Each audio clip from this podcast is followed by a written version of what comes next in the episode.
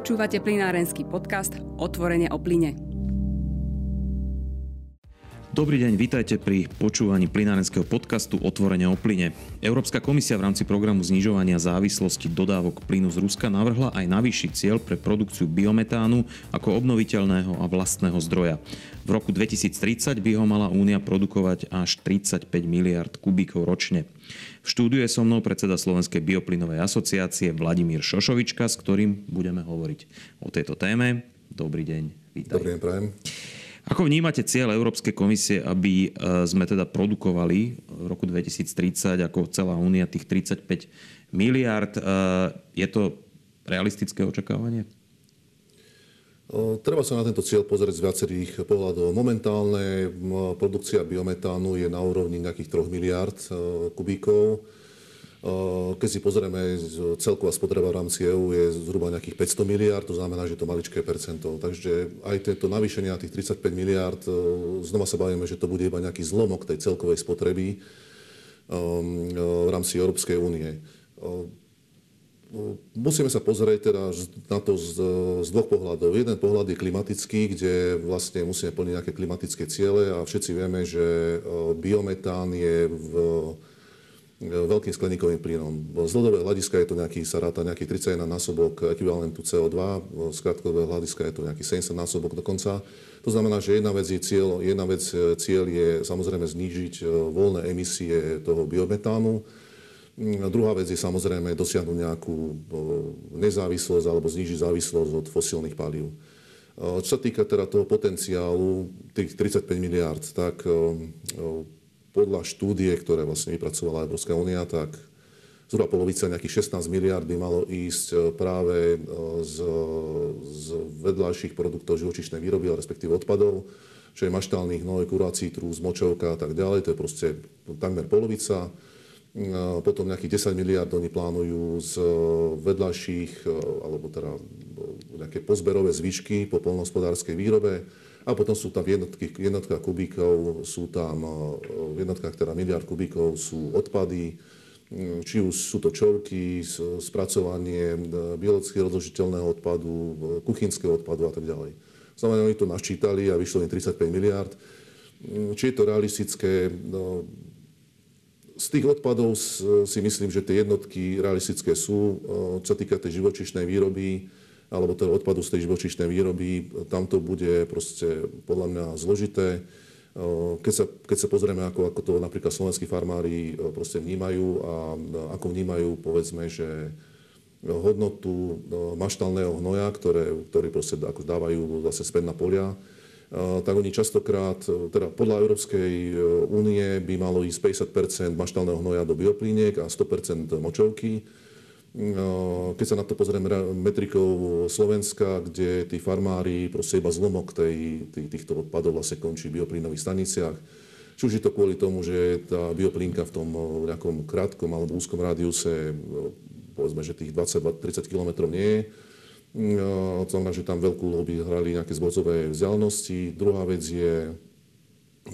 je hodnota tej komodity, respektíve nejaká živivná hodnota.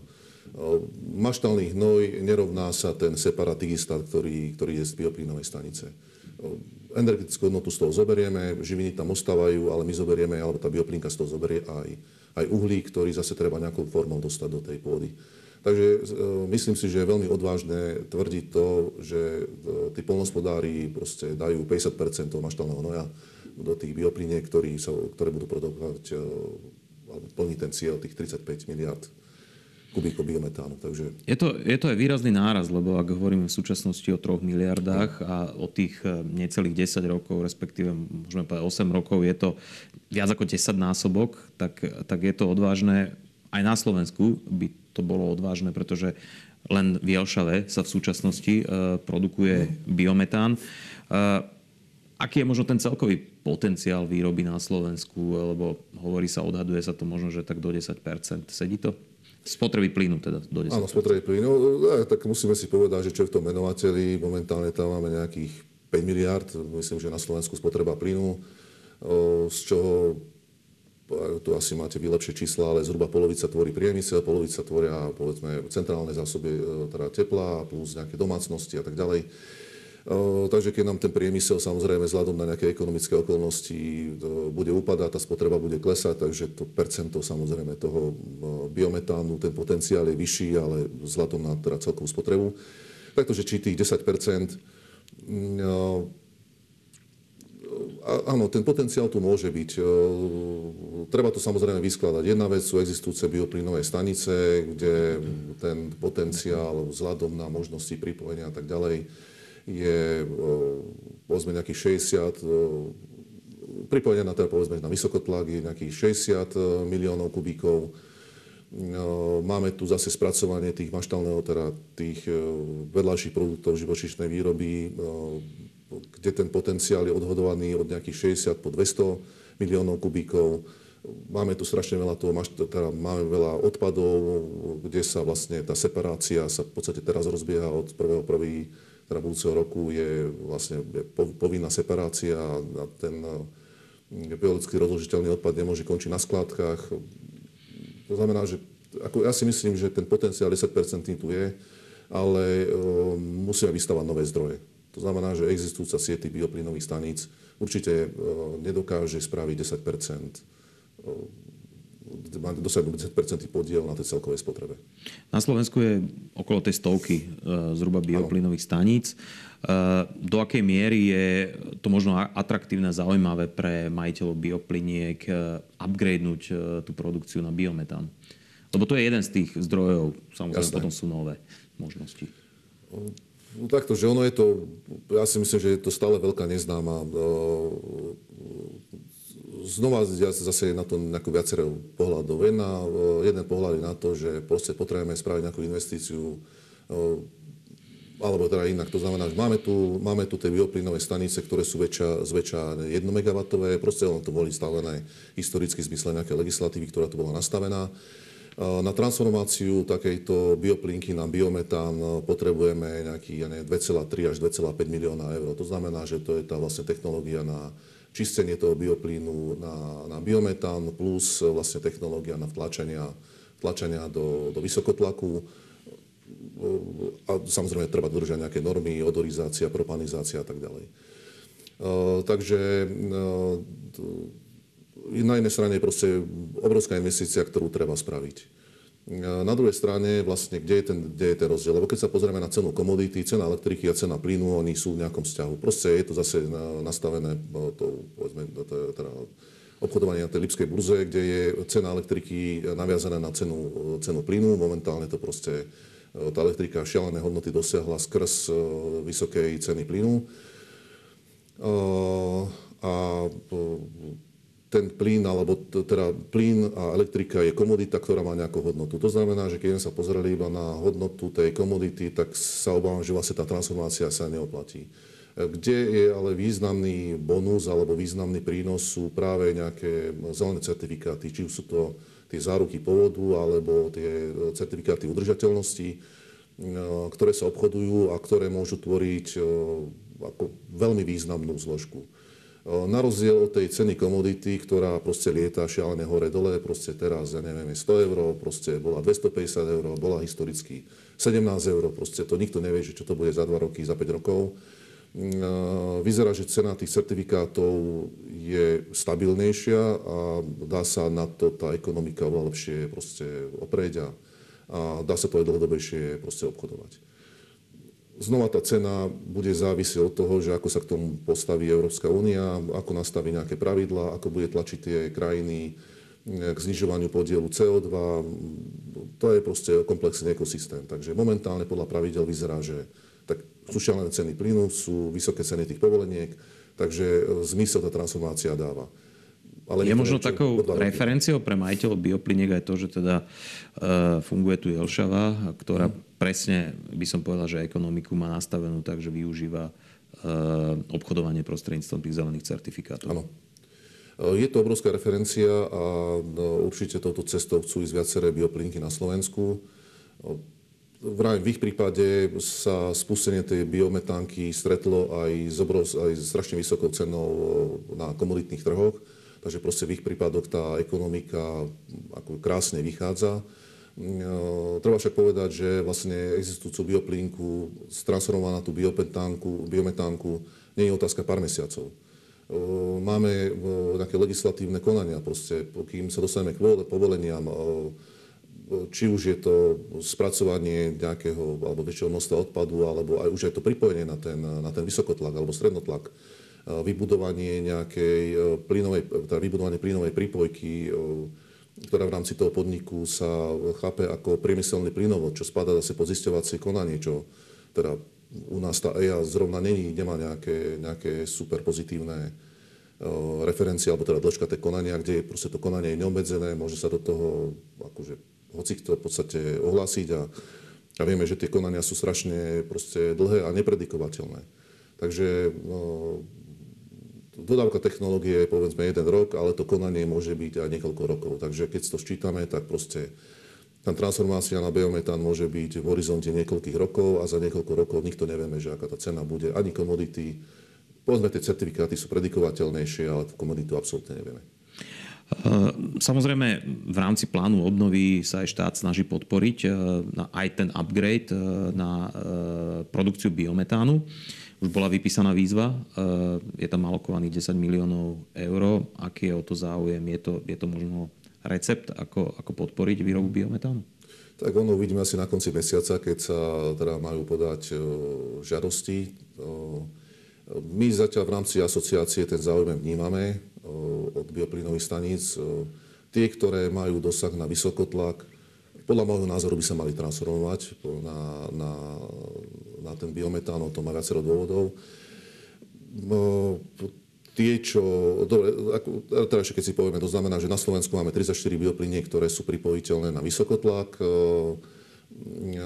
A keď si povieme, že proste tá technológia stojí, ako som spomínal, zhruba 2,3-2,5 milióna na ten 1 megawatt, to znamená, že dostaneme sa niekoľkonásobné číslo vyššie, ako sú tie alokované prostriedky. Samozrejme, 34 číslo tých biopliniek nemusí byť konečné. Z jedného pohľadu sú tu bioplinky, ktoré sú pripojiteľné na strednotlak. Okrem toho vlastne aj bioplinky, ktoré nemajú tie možnosti, tak môžu si doršíriť technológiu o, povedzme, že vtláčanie, alebo teda na bio-CNG, bio-LNG, respektíve na vtláčanie do nejakých fliaž a vlastne predávať to ako komoditu. Takže je tu možné aj, že viaceré bioplinky, ktoré aj tu možnosť nemajú pripojenia sa na vysokotlak, tak pôjdu do tej výzvy. Na druhej strane veľa z tých biopliniek nie je vôbec kondícii na to, aby uvažovali nad tou transformáciou. Finančnej? Finančnej kondícii. Proste historicky ceny boli nejako nastavené. Boli nastavené 2010, 2013, cena sa neindexovala.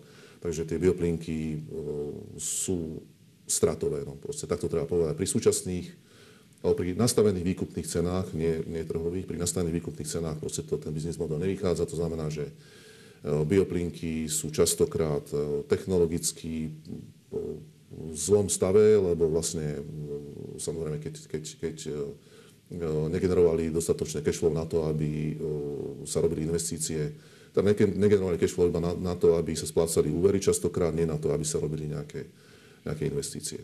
Samozrejme, sú tam nejaké veci, ktoré sú stavby, ja neviem, fermentor, dofermentor, to sú proste železobetónové stavby vo väčšine prípadov, čo nejakú super veľkú údržbu nepotrebuje, ale máme tam kogeneračné jednotky, čo je v podstate akože taká, z pohľadu servisu údržby, tá najkomplikovanejšia vec. To sú motory, ktoré proste potrebujú nejaké pravidelné servisy, kazí sa to a tak ďalej. A toto je možno, že tá výhoda, ktorú som, teda ešte aby som sa vrátil späť k tej transformácii na biometán, práve tie kogeneračky, to najkazivejšia technológia vypadne.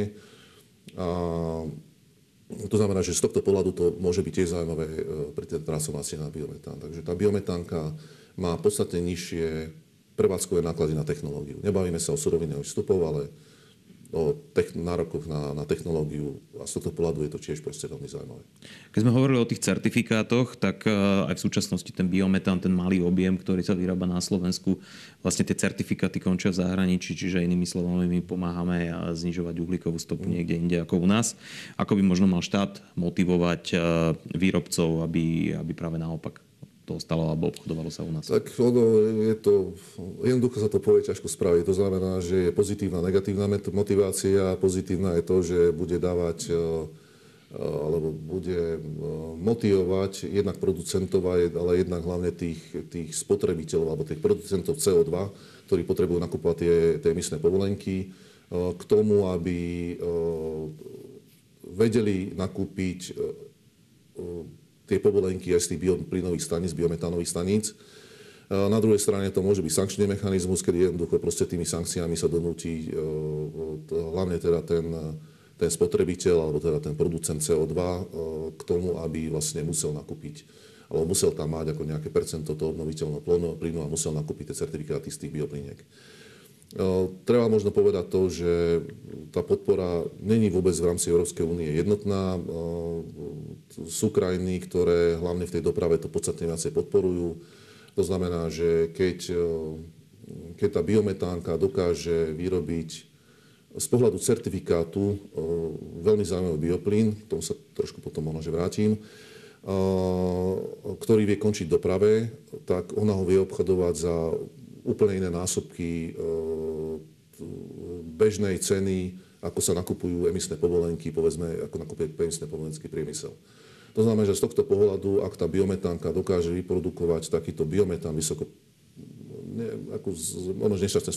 kvalitný, vysokohodnotný z pohľadu certifikátov a má možnosť ho predať, však vlastne všetci obchodujeme v európskom priestore, má možnosť ho predať v zahraničí, tak proste tu nie je žiadna motivácia, ako aby tá biometánka to predala na Slovensku.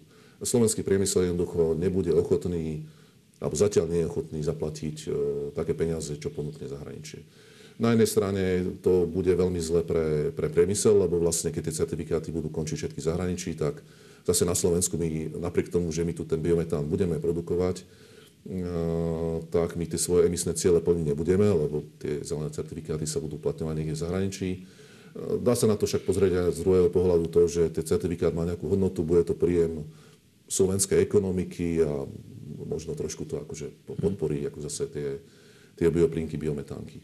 K tomu vysokokvalitného bioplynu je iba krátko, že bioplyn ako komodita technicky je to isté. To znamená, že či ten biometán je alebo teda metán, tá molekula metánu, či je v zemnom plyne, alebo je v bioplyne, tá molekula je identická.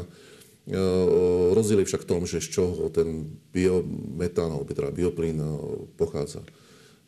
Máme štandardné fosílne zdroje, máme tu však vlastne tieto obnoviteľné zdroje. A teraz ide o to, že či tá biometánka vyrába ten biometán, povedzme, z cieľene pestovaných vstupných surovín, alebo spracoval tam, povedzme, ten maštálny kurací trus, ktorý má až zápornú stopu, lebo on, keď sa dá voľne do prírody alebo na polia, tak produkuje proste metán, alebo voľne uniká metán, ktorý proste je obrovský skleníkový plyn.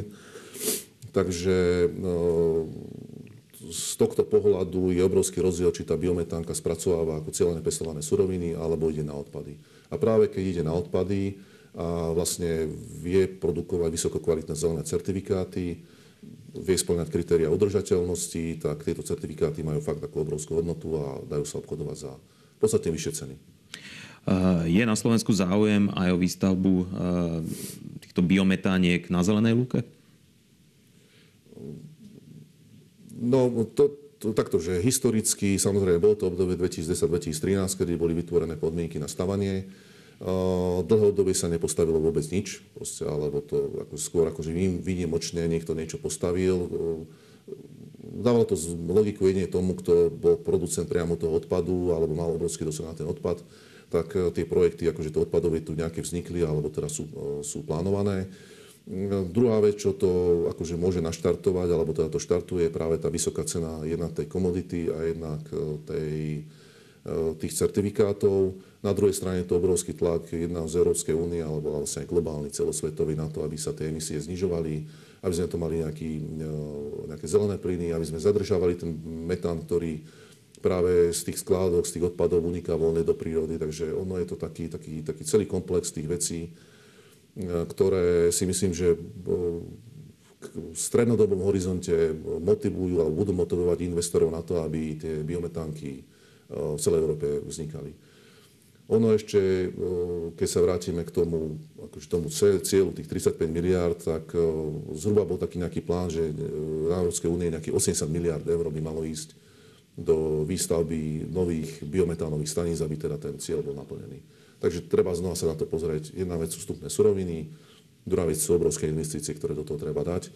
No a potom treba povedať, že či to bude proste, kto to bude investovať, či to bude investovať štát vo forme nejakých podporov, vo forme nejakých grantov, to znamená investičnej pomoci, alebo to bude nejaká prevádzková pomoc, ktorá bola nejaká historicky nastavená.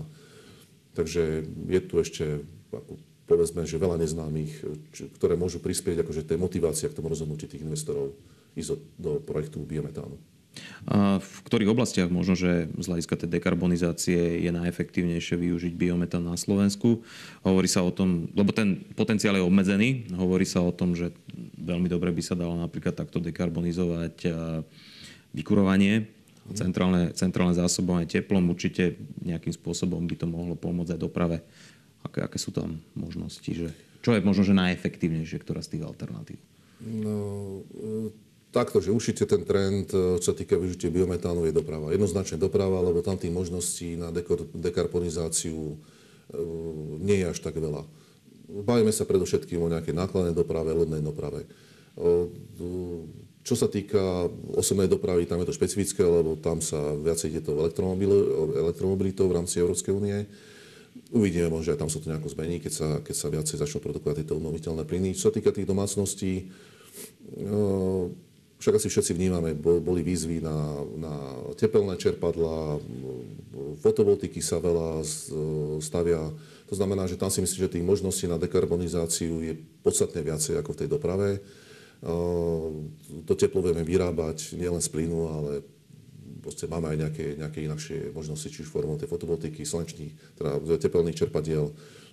To znamená, že inak povedané, tú elektrickú energiu, ktorú potrebujeme na výrobu tepla, vieme vyrobiť z oveľa širšieho spektra nefosílnych zdrojov, ako povedzme tú náhradu pre dopravu.